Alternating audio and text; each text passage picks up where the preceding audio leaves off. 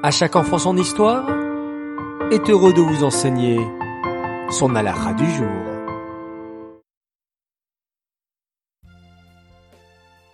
Revenons à présent sur notre question d'hier. Que faut-il faire si on a fait du mal à une autre personne? Et la réponse est, il faut lui demander pardon avant le jour de Yom Kippour.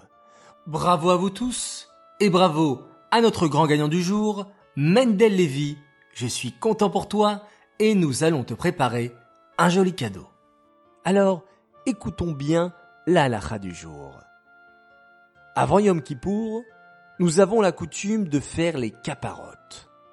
On a l'habitude de prendre un coq pour les garçons et une poule pour les filles, de couleur blanche de préférence, pour montrer que nous voulons être blancs de toute faute.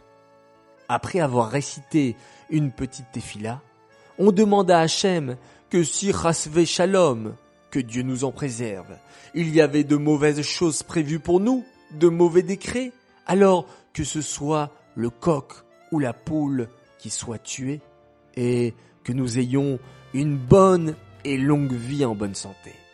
Le but des caparottes est de réveiller notre cœur à faire teshuva. Nous pouvons également faire les caparottes en donnant de l'argent à la tzedaka. Place à présent à la question. Avec quoi peut-on faire les caparottes Réponse 1. Avec un coq ou une poule. Réponse 2. Avec de l'argent. Réponse 3. Les deux réponses sont justes. Voilà, Beatzla Haraba, bonne chance à tous.